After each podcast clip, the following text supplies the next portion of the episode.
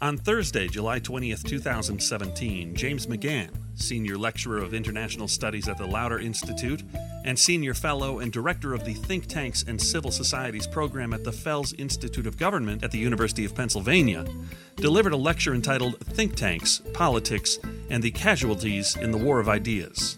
The lecture took place as part of the Acton Lecture Series 2017 in the Mark Murray Auditorium at the Acton Institute in Grand Rapids, Michigan. Here now with his address is James McGann.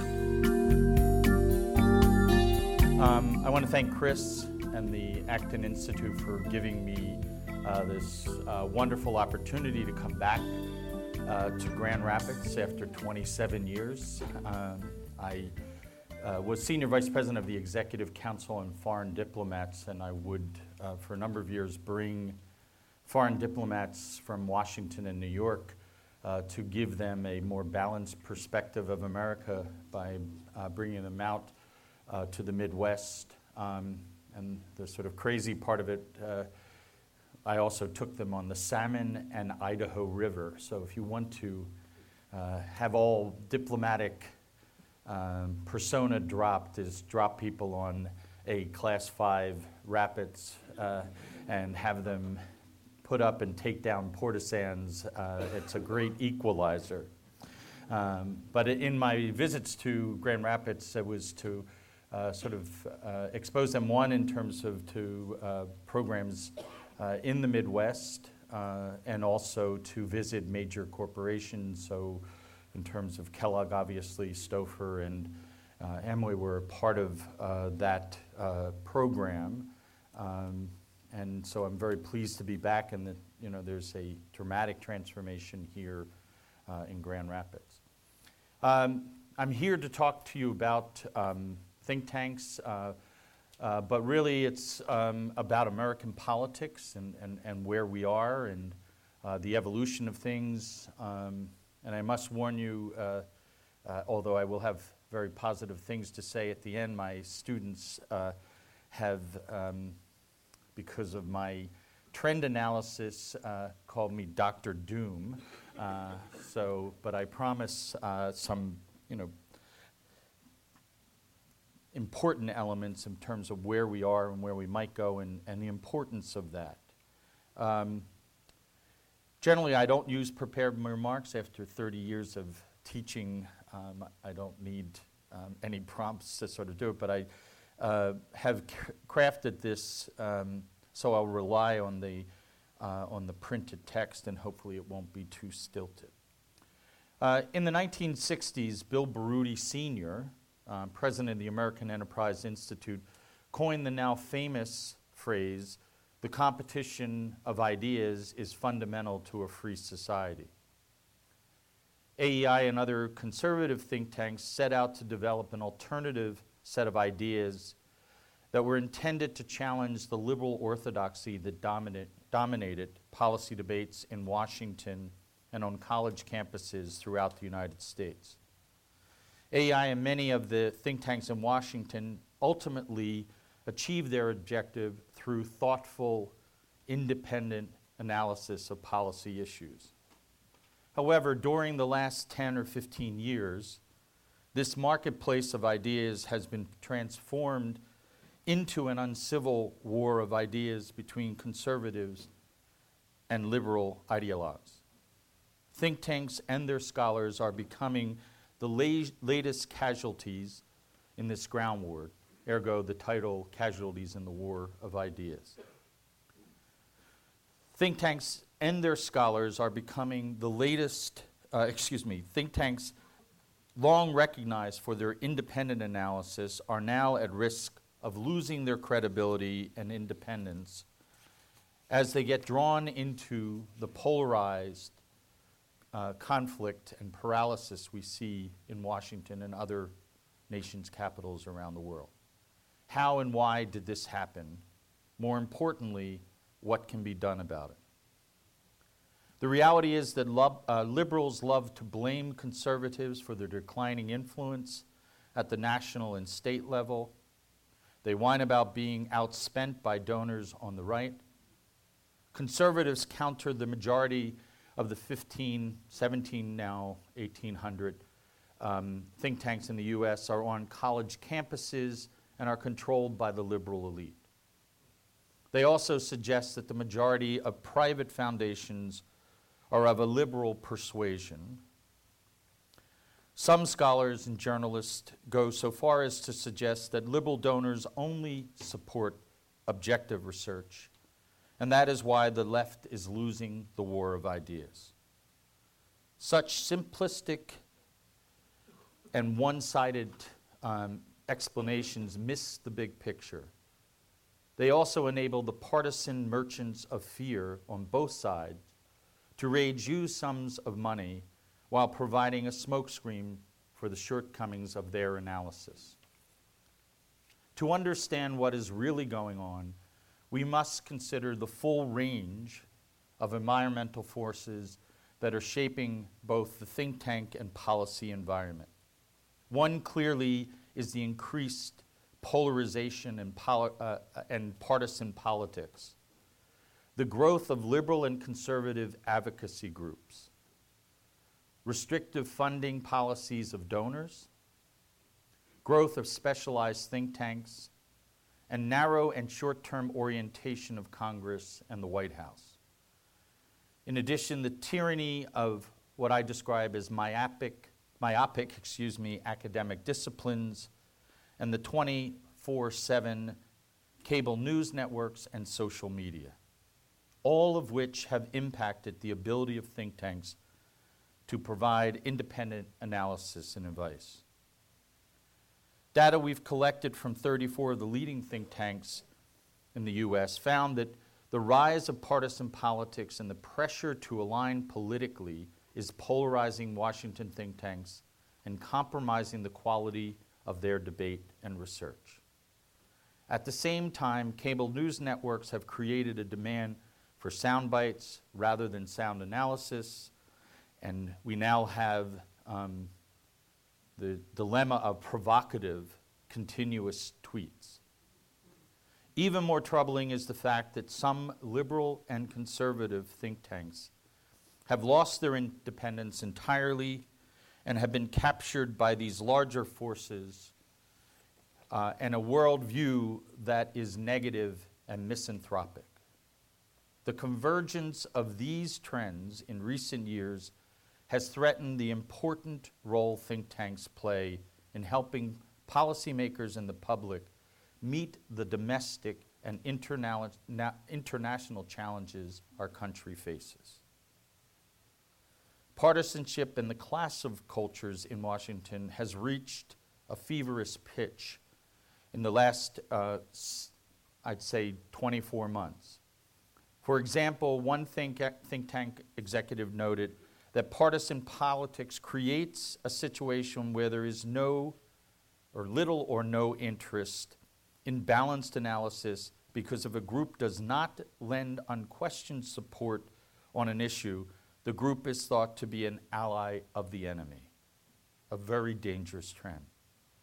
How then can we think think tanks address complex and dynamic issues if answers have to be defined on partisan lines? What would happen if the public became willing to dismiss a particular institution's report based simply on its liberal or conservative agenda rather than engaging in a proper discussion of the potential merits within a particular policy proposal. Such changes could lead to an eventual ev- erosion of credibility, and I would contend that that is already happening. In order to be effective, think tanks must preserve their independence and objectivity. It is all they have. Their credibility is based on the quality of their ideas, and that is in part connected to their independence. They must continue to support active participation without being drawn into the partisanship and ideological battles that are currently consuming American politics. And I'll stop here since um, I was asked to define think tanks, which I have, um, and it relates to this in that think tanks are public policy research and analysis. Traditionally, that's what people um, we're comfortable with, and also um, certainly in terms of the academic um, pipeline for think tanks, was very comfortable with that. The reality, um, starting in the, in the 80s, is that think tanks no longer could simply research, conduct research and analysis. They had to, and are required now, uh, for, their, uh, for meaning and survival, uh, to, have, uh, to include engagement. So the definition is public policy research, analysis, and engagement institutions that provide research and analysis on domestic and foreign policy issues uh, to inform key policy debates for policymakers uh, and the public. The overwhelming complexity of most issues and the flood of information that is generated by them leads many voters to either throw their hands up or to choose overly simplistic solutions. This is precisely why think tank scholarship, not interest groups support propaganda, disguised as scholarship, is so important. It must be the job of think tanks to explore ways to effectively use television, the internet, and other technologies to advance and improve the dissemination of their ideas and policy proposals. It is essential that these institutions not only increase the measure of the listener, mes- uh, the measure of listeners and readers, but also truly engage citizens in meaningful dialogue on key policy issues. Because much of the money coming into think tanks has been donor defined, project specific grants, these institutions have been forced to narrow their research agendas and time horizons to meet the dictates of donors. Project specific grants are most damaging when the donor directly or indirectly, indirectly uses targeted funding to influence the research agenda of an institution, or worse, the research findings. Even more insidious are donors who try to distort the magnitude of a problem or attempt to alter the course of politics by flooding the marketplace of ideas with money that funds their issues or worldview. These distortions in the free market of ideas are hindering the ability of think tanks to produce innovative ideas and new research on truly important emerging issues. Think tanks now have a tendency to move away from any kind of research that focuses on understanding problems and toward an increased emphasis on prescription so that they can demonstrate their impact to donors. While many donors operate in the public interest, there are those partisans on the left and the right who serve as paymasters in the war of ideas. Why should donors who are neither the users or producers of policy research and who may not be acting in the public interest to determine the research agenda of think tanks? Think tank scholars must be allowed to conduct their research without having donors looking over their shoulders, trying to dictate the scope and nature of their work. Donors must develop more transparent mechanisms for evaluating and making grants to think tanks and must be more transparent about where money comes from. And I'll digress here for a moment. I mean, uh, I started my career at the Pew Charitable Trust. I was responsible for funding uh, think tanks. It was $11 million program. Um, the Pews, uh, in the early days, all of their, their grants were made anonymously uh, be, uh, for uh, religious, deeply held religious be- beliefs. Uh, but the more important fact is when, uh, when I started, we made general operating grants. And the, as um, philanthropy became professionalized, um, there was a desire to move to more from general operating support, and we believe in the institution and trust your judgment in what you focus on to support of um, programs. You know, so we want there are eight programs within an institution. We want to support this because it's closer allied with our, our interest and we can have a better sense of how our money's being spent. That then became evolved into project specific funding, meaning we're only going to support a project within a program. Got even worse that we're only going to support X or Y scholar and the book because the big impact is on the book. That has sort of hollowed out many institutions and required them to get um, through pieces of uh, multiple grants funding to support the whole. Uh, and uh, that in itself is, is, is troubling for me in terms of looking at it, simply because you, you need the money to go where the issues are that uh, people don't really quite recognize at the moment. And more importantly, um, if the institutions are on a fundraising treadmill and do not have the core support for the institution, um, it uh, distracts them from the principal uh, purpose of their research uh, to develop independent research and to be free um, to, to manage that. Now, understanding that as a um, philanthropy, you want to manage your money well. Um, the other deleterious trend that go- is coincident with the pers- professionalization of philanthropy is an emphasis and allocation on evaluation, uh, which my contention is that uh, one could do a random sample because most of the people that are in think tanks and in NGOs are not are less inclined to, you know, uh, take the money and run, um, and that a large, it's an onerous process puts additional cost in, uh, both in time and money on institutions and further distracts them um, from what is their important uh, mission at a time when uh, in all of these uh, trends, uh, we need to be focused on very, very critical um, issues that will face uh, or shape the future of our country. Think tanks uh, and think tank scholars must be allowed to conduct their research, as I said, without having donors looking over their sh- shoulders. Change, however, must not come from funders alone.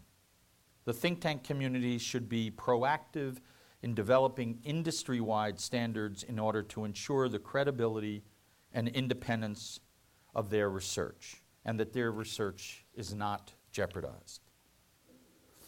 It can be assumed that if a donor witnessed liberal, conservative, and centrist think tanks collaborating to help funders understand how their funding policies undermine their effectiveness, these deleterious effects that I identified, of policy research, they might be more likely to change their funding guidelines.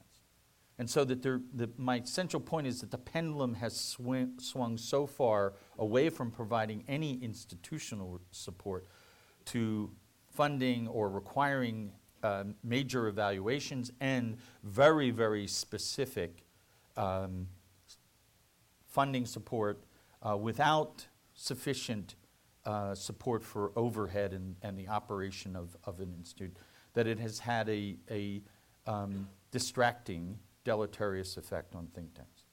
So, donors and think tank community, uh, in other words, need to explore ways to foster greater synergies, collaboration um, among the more than 1,700 uh, public policy think tanks in the United States. A broad cross section of donors, as well as citizen group, policymakers, media, and think tanks, need to engage in a constructive dialogue that is more positive more innovative, more interdisciplinary. The great unfulfilled promise of think tanks is their lack of uh, interdisciplinarity. Uh, and that's why I, focus on the myopic um, academic disciplines, which are the principal feeders for think tanks and mitigate against true interdisciplinary research. In many respects, think tanks should be, because they're not a part of universities, uh, places where truly interdisciplinary research can take place. Why that does not occur is, um, for me, uh, an important and troubling uh, question. Additionally, um, and directly related to policy, is the fact that the choices we have, whether uh, in terms of healthcare, infrastructure, education, um, social programs, uh, the choices that we have are going to be very difficult. Um, the reality in terms of the federal budget, when you get beyond entitlement and service of the debt, there's virtually very little that Congress has discretion over. And we have kicked, uh, because of the short term orientation and the desire to be reelected and not be honest with the electorate, uh, we have kicked issues down the road to the point where we can't kick them anymore.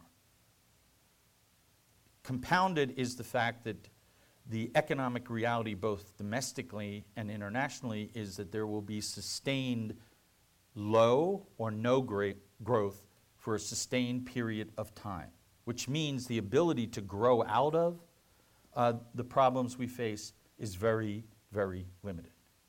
Um, that is where the innovation comes in, because the solutions to the complex problems we face will require, not in a political sense, but in a real sense, uh, innovative, creative solutions to the problems.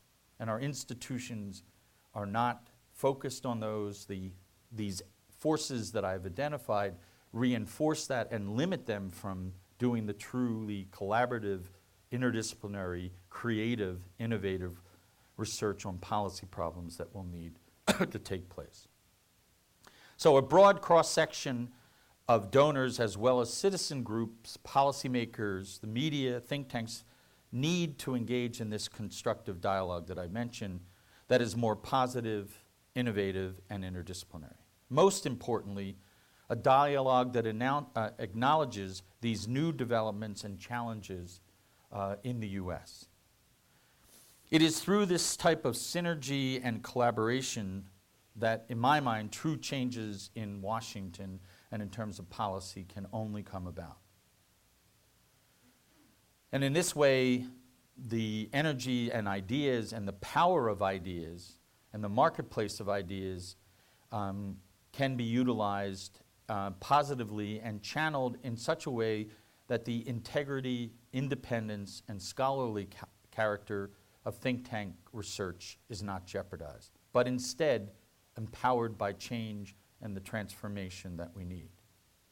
This partnership between funders, producers, and users of public policy research is critical and must be forged now if we are to, um, if we want the light of well reasoned analysis to prevail over the heat of partisan warfare. So, in terms of uh, key things that, that, that I would suggest. I mean, there's a unique dimension um, that Acton brings, um, being in Grand Rapids, um, and in many respects, um, it's exceptional uh, in a very positive uh, way in terms of its global mission, the marrying in terms of um, free market with uh, religious traditions, uh, which creates, um, in terms of in a positive way, relative to other institutions, a, an important uh, and effective niche. Um, uh, and so that uh, Grand Rapids, in terms of um, this institute being here, um, is very privileged um, to have it here uh, and is very counter, uh, I must say, and, and, and, footnote to many of the trends that I've identified. Um, that being said, there are forces, um, which I'll just briefly um, point out, uh, that Acton and other think tanks, both in the US and abroad, um, are not immune from. Some of these, uh, many of these are detailed in the global uh, 2015 global go to, or 2014 global go to uh, think tank index. I always start with uh, some major trends, uh, uh, either in a specific field or generally uh, in 2014, they, they were the general tr- trends. Many of them really came home to roost and came into focus during the last presidential election. Um, and it's a mix of both policy um, issues and um, uh, trends, and some of which are technological, some of which are the changing nature of politics um, and the use of um, social media. in part, what I think explains the last election and the sort of surprises, um, continual surprises, which continue in terms of Donald Trump, is the failure of think tanks um, uh, and um, universities, um, political pundits, politicians, to understand um, what I describe the, as the sea of insecurity uh, that is present in the, in, in the US, and more importantly, um, the failure of politicians to understand and respond in some meaningful uh, way to the uh, insecurity uh, that many Americans uh, feel. The first is uh, economic insecurity, uh, which, in terms of many, have attributed to globalization, and some have suggested um, very simplistic solutions when the reality of globalization and the impact of globalization and the winners and losers of globalization will continue um, and uh, it will easy solutions um, and promises that cannot be fulfilled uh, based on the realities of globalization um, need to be addressed. The second is physical insecurity, which um, many would attribute to terrorism, but I think the reality of um, global climate change, um, uh, the fact that there are, that on a daily basis, if you watch the weather, something is happening. Uh, you know, what, you know, the, some may debate the causes of it, but the reality of that physical insecurity um, is a second major uh, piece. The third is a loss of national and personal identity. The fact, in terms of um, you know, that, there, that uh, Euro whites are no longer in a majority in the US, um, both in Europe and the United States, creates a very unsettling set of circumstances. Not very often focused on, but the reality of which we are, are now much more coming into focus in terms of 1989, the dissolution of the Soviet Union, um, and the implications of that were, were speculated on and people didn't have not fully appreciated. I think we now are seeing in real time and the full implications of the global disorder.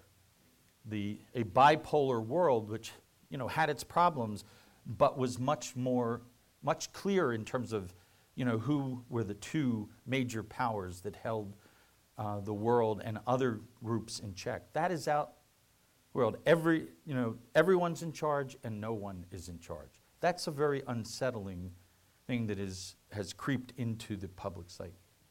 The failure of governments to deal with one through four economic insecurity, physical insecurity, loss of national and personal identity, global disorder has led to, which has really played into the last election and in Europe and around the world, a crisis of confidence in institutions of government and elected officials. The problems are there, the public knows it, and governments are failing to come up with solutions, and they are you know, sort of deteriorating into polit- partisan politics and policy paralysis. And then the final one, which may have been moved, should be moved up to the list, was information insecurity, which is some of the elements are more recent, and thanks to Russia, you know, brought into focus. But Henry Kissinger uh, once described being a policymaker as being at the end of a fire hose, that there's so much information, so many requests coming at you that it is um, disconcerting, uh, destabilizing. The reality now is we are all at the end of a fire hose, uh, that there is so much information all the time coming at us. How do we discern what is good, bad, and dangerous.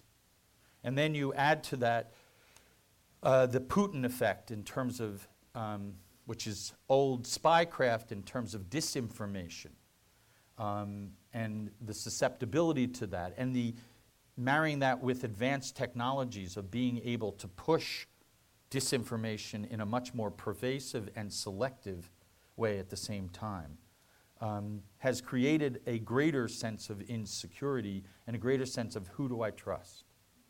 Um, and those factors, you know, are, are reflected in a, um, in, a, in, in terms of Facebook that individuals now no longer trust their elected leaders or government, they only trust those who are in their circle of friends.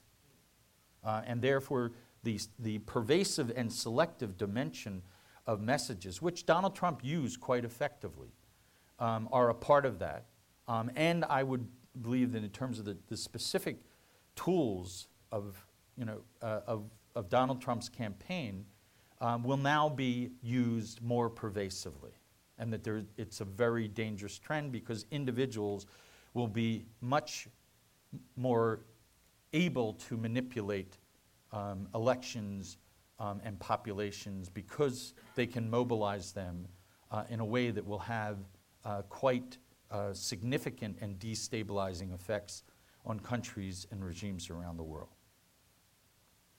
So, the final piece that I'll leave you with um, is that these trends, you know, in terms of one, here are things that need to be addressed, and then there's a counter dimension in terms of um, what I describe and um, you know in 2013, 2014 um, as global populist, hacktivist, and archivist, anarchist, anarch, anar- anarchistic movements um, that are now appearing and are empowered through social media um, and able to mobilize uh, groups um, that will have, I think, uh, increasing um, frequency and there will be greater deter- uh, turbulence on the domestic and international scene. Now you see why my students call me Dr. Doom.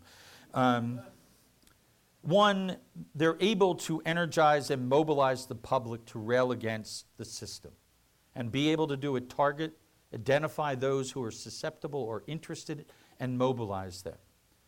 Second, the reality, which will continue, is globalization and its discontent. It does produce winners and losers, and we have not sufficiently addressed or understood the pain and suffering that the losers are experiencing um, and not putting band aids on that and making false pro- promises are only going to increase the discontent. The third, which is really important and will affect no matter where you are, um, the constant rate of disruptive technologies. I would contend that Donald Trump was made possible by a combination of disruptive technologies that empowered disruptive politics. The reality is that he was able to go direct because of technology um, to, and was able to cut out think tanks, policy elites, intellectual elites, corporate elites um, in terms of his campaign. Uh, the failure of, to see the overwhelming evidence that something w- different was going on and to understand that dynamic was something that I, not because I'm in any way prophetic, identified 14, 13, 14 months before Trump was elected. And I would be in audiences and people would recoil when I said that um, something's happening here and this guy is likely to be elected. Um, and the reality is, it's part of these elements. uh, one, the constant rate of uh, disruptive technologies, and harnessing and being ahead of those disruptive technologies. Uh, the next is short termism and quick and simple fixes. People don't want complex answers. They're frustrated and distrust their government, and they want solutions and they want quick fixes. We have, as think tanks, have to resist that and inform, but find ways to do that that are not the traditional ways of books and journals necessarily. There is increasing political polarization, and it is a global phenomenon. It is not just in the US. There is, which is related, and I didn't mention in terms of donors, a call for action, not for ideas, both on the liberal and conservative side. That we know enough about the problem. What we really need is action. And the funding of action and action related activities um, is not without its problems. Seven and eight are in interrelated.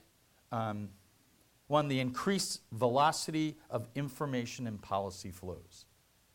Globalization, increases in technology are accelerating um, in, uh, policy issues, shelf life of policy issues, and politicians, which means that we're in for a very turbulent future. And institutions that are big turn slowly and are not able to understand and respond to what will be this increased flow, increased velocity of information and policy flows. Related to that is what I describe as policy tsunamis. Increasingly, everything is global, very little is local. And as a result of that, specks of trends will emerge either social, environmental, political, economic in one country will rise, mushroom, and sweep across the globe. Some of them will be positive, many of them will be very, very um, deleterious, very destructive. And those institutions that are able to be nimble enough and not predict, but quickly be able to help policymakers understand what the hell is going on and provide some sense of that uh, will be ahead of the game. And this rise of global populists, hacktivists, and anarchists um, is related to what is the, the power of glo- globalization and technology. It democratizes um, information and power. State, you know, 20, 30 years ago controlled all the information. Now everyone has access to information and power. That challenges most directly knowledge based institutions uh, that are in that business. Finally, and I, this is the end um, erosion of trust and support of key national, regional, and global institutions. The new phenomenon in terms of what, in terms of the disruptive, disruptive dimensions on the international scene that was you know, unleashed by Brexit and, and Trump is that historically the challenge to global institutions came from the South, from developing countries. Now the challenges are coming from within the EU, from within the UN in terms of key members uh, like um, the United States and Britain. Uh, there is a positive part because in each one of these, and finally, um, there is an opportunity for think tanks. So, in a time when um, there is uh, a troubling sense of how do you tr- who do you trust, where do you turn, those institutions that are producing quality research like Acton, those are going to be the institutions that are going to rely, be increasingly be relied on and survive. Uh, those who understand that delivering a message in, a, in terms of books and journals that no one reads, but are moving toward mobile devices. Whereas if you, you know, if I asked how many people have a, a mobile device, which is more powerful than most computers now, and will increasingly be the case, and where I sort of, in terms of the drive this home, I say to my students, how many careers, not jobs, are you going to have in your lifetime? Some say two, three. The number is nine. And so, you know, and, and if you look at the lifespan of the phonographic record, which, you know, ruled from 1920 to 1980, was replaced by the audio cassette, which had greater portability, went from six to 12 songs, went to the CD, 24. And I asked how many people, or my students, how many have iPads or iPods, and all of them raised their hands. How many songs does it hold? 1,500. Smaller, more powerful, more mobile. That's the reality of what's going to happen, and it directly affects uh, think tanks. Those that understand that and are able to, to not change the content. The content is king. The key issue is what form do you disseminate it in, and what are the, mechani- the dissemination mechanisms that you use, and how sophisticated is your communication strategy and marketing strategy. Do you know who your market is, who your audience is, and are you effectively re- reaching them and adapting um, to their changing, which in terms of advances in technology will be quite rapid, um, changing ways in which they receive information. You don't have to look at think tanks just look at yourselves, look at the world around you, and you can see these fundamental changes. And it's not just the students that in my classes, everyone has been transformed. There's not a senior citizen who does not now have, is not on the internet, does not have a cell phone. Those things are changing, and that's how people are getting their information. So I look forward to the questions. In fact, for me, the most interesting and valuable part is for you to challenge me, for you to ask questions that I can elaborate on. I travel, I've now traveled in my work over 30 years to 104 countries, many of them repeated. I haven't done the repeat number, but so I, uh, part of the value of traveling also is getting a sense of what's happening in other regions. And since this is a global uh, institution, I'd be more than glad to answer questions. Well, before the questions, first let's uh, give Jim a round of applause. Thank you, Jim. Excellent comments. So um, we have about 10, 10, minutes or so. So if you could keep your questions succinct, uh, we'll go left and right, and we'll get as many done as we can. You speak, you speak of American insecurity. Um, how much is that related to Americans' relationship with God or lack thereof? Well, I said today, I, mean, I think that um, that if you look in terms of, especially in terms of economic insecurity, um, and I would, I mean, I use in my classes the example of Yugoslavia, uh, where, where there was an economic collapse and an ideological collapse. Um, there, t- there is both a positive response and a negative uh, response, is that people tend to, tend to when, when all else around them, and this is the sea of insecurity, um, is uh, being challenged, is being undermined, that they um, revert to or cling to uh, that which they are certain of. One is religion, and two is national identity. And so I would, you know, contend, and that has two forms that has throughout history manifested themselves. There are those who um, in terms of the clinging to use uh, that to either in a national or religious basis uh, persecute the other. There are those who their religion becomes a source of uh, understanding the importance of those things in face of trends and um, uh, the sort of uh, unfortunate part in terms of the human condition of, of doing things that are not so nice and, and are horrific.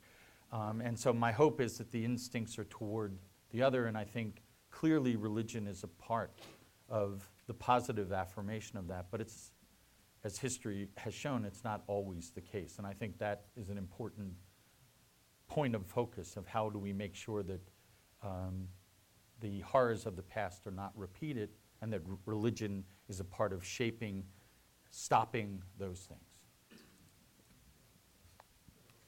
We have just uh, talked about the Affordable Care Act over the last six months, seven years maybe, and there's positives and there's negatives from both sides that I hear. And, and it seems like my Congress continues to lean towards the think tank that agrees with their thinking versus the neutral one, as you said, Acton would be. What would change Congress to listen to the uh, one that's non-biased? Hey. Well, I mean, I think that the silver lining in the sort of Obama Trump care um, reality is that it's that the realization that it's not easy. And so, from my perspective, that you know that both have significant deficiencies, um, and that the only way forward is um, by creative, collaborative, meaning bipartisan uh, approach to it, because you know, each side can, uh, and we have this sort of vicious cycle of investigations and um, excluding um, once one party uh, or the other from the development of major policy issues, uh, which are flawed, um, and therefore this is and that and that there are no easy solutions. I think the, you know, the the latest discussion around uh, the um, repeal and replace is that it's very difficult, no matter who's doing it. Um, and finding a creative solution that, that, that will carry uh, will require you know, people. So my hope is that coming out of this, that that realization is that we've reached a dead end. What I didn't say, which is the great tragedy, is we, are, we do not have a lot of time in any of these issues, and we are wasting massive amount of time in the shenanigans that are going on in Washington and that are, you know, for both parties. So, I mean, the, ben- the sole beneficiaries, as we're seeing very clearly, in terms of, you know, Russia, but clearly in terms of China. If we don't maintain our competitiveness, if we don't understand and have policies that help assure that, um, and it's not just simply America First, it's, a, it's much more complex than that uh, and involves a range of policies. Um, we're going to be in big trouble, and the decline that some predict and is overstated uh, will be accelerated. Be- not because of any specific policy, but per- we're wasting you know, years on uh, chewing up in terms of partisan politics and not creating the necessary solutions to make us strong and competitive going forward. When you, be, when you began, um, I got the idea that think tanks are primarily uh, practical in terms of policy, therefore, they are based and concerned mostly with the positivistic social sciences. And then you talked about, uh, or you were lamenting the lack of more creative and interdisciplinary studies. I wish you'd tell us more about that and be concrete on that. Obviously, Acton is interdisciplinary Mhm. theology plus Right. economics. Please say more. Well, I mean, I did also say that Acton is exceptional. I mean, in that regard, because um, the great unfulfilled promise of think tanks is that they're not interdisciplinary. They're not on a university campus. The question is, why can't they create interdisciplinary teams? You know, one is in terms of funding, which I think is part of the problem. The other is what I call the tyranny of academic disciplines, because the greatest failed program at a university is an interdisciplinary program. And if you're if you have if you are an interdisciplinary scholar on a university, you will go nowhere. Because you know your promotion is based on you know publishing in a narrowly focused journal that is for your discipline and that you publish books in that area. Uh, and if you're interdisciplinary, it's like you don't have focus.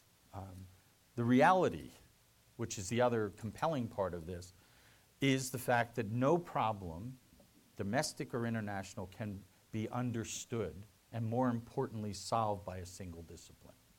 And increasingly, that the complex nature of issues and problems is coming into focus, and we are ill prepared for that. And the think tanks in the US, which tend to be more independent, meaning not a part of universities, have the greatest potential for that. The funding in terms of innovation, simple things like bridge funding. There's no money for bridge funding, which means that an institution identifies, because of the depth in a particular area, that, or knowledge of a particular area, that this is going to be an issue on the horizon. Um, no one funds that. Because, and so, and there's no slack because of the overly project-specific funding within a budget to move money and scholars in a direction where people think is going to be the next thing. That inhibits the potential of an institution um, to do the, the creative, cutting-edge research that needs to take place. And those are the you know, two major impediments where I think you know, funding should be directed and institutions should um, focus on because the problems are going to require interdisciplinary, creative, innovative approaches to it. And in part, even in the, on the more mundane, and as I said, the, the, the solution, whether it's healthcare, is not, none of them are going to be easy. And we can sort of get into partisan bickering about it, but that's not going to get us to solutions. And the frustration and loss of credibility um, is in part but related to the failure of government to deliver. I mean, and, and you know, one example would be, and it's not the U.S. If you look at Duterte and what brought him to power, and the fact that you know, killing 2,500 people increased his ratings. The only explanation that is a frustration with drug wars and, and crime that we'll go, you know, whatever, however drastic the solution is. For me, looking to the future, that's the danger, that's where we're headed if we don't fully understand these things. Well, we've got two minutes left, so if it's a quick, quick one, we can do it. You mentioned several times the idea that the future is a future of no growth or slow growth. I guess we only have two minutes left, but can you give a little more context to that idea? Well, you, I mean, if you just, you know, if you believe, you know, what, you know, major uh, economists, uh, you know, at major institution, World Bank, in, but there's a range of them, so it's not a single one. That that in many countries, and I would, you know, I was discussing with staff in terms of Latin America, that's clearly going to be the case, and that the potential uh, calamity that that creates, especially when you've raised in places like Brazil a large segment of the population um, in terms of both their expectations and living standard. Uh, you can do another case in terms of China. Xi Jinping's fear and the reality in China is if they fall below a seven, six or seven percent growth rate, there, um, they, there's huge social uh, problems because they're pumping, for them, every problem is magnified. For India and China, like 10 or 20 times. Because they're pumping in every year millions of young people who, want, who need jobs. And if they're unemployed, that's massive. And so the problems are less here, but the last election provided a window on the dissatisfaction, the disillusionment, the sea of insecurity that people are feeling, and the fact that go- government is not responding. That has to be responded to. And institutions like Acton and think tanks have an obligation to come up with ways to deal with those in a real way. Because what we heard was a cry, I am suffering and you aren't listening.